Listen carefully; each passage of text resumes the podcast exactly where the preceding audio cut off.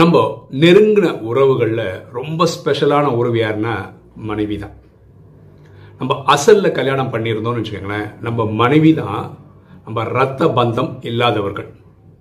அப்பா அம்மா சகோதரர்கள் சகோதரிகள் சித்தப்பா பெரியப்பா மாமா கசின்ஸ் இவங்க எல்லாம் நமக்கு பிளட் ரிலேஷன் தான்.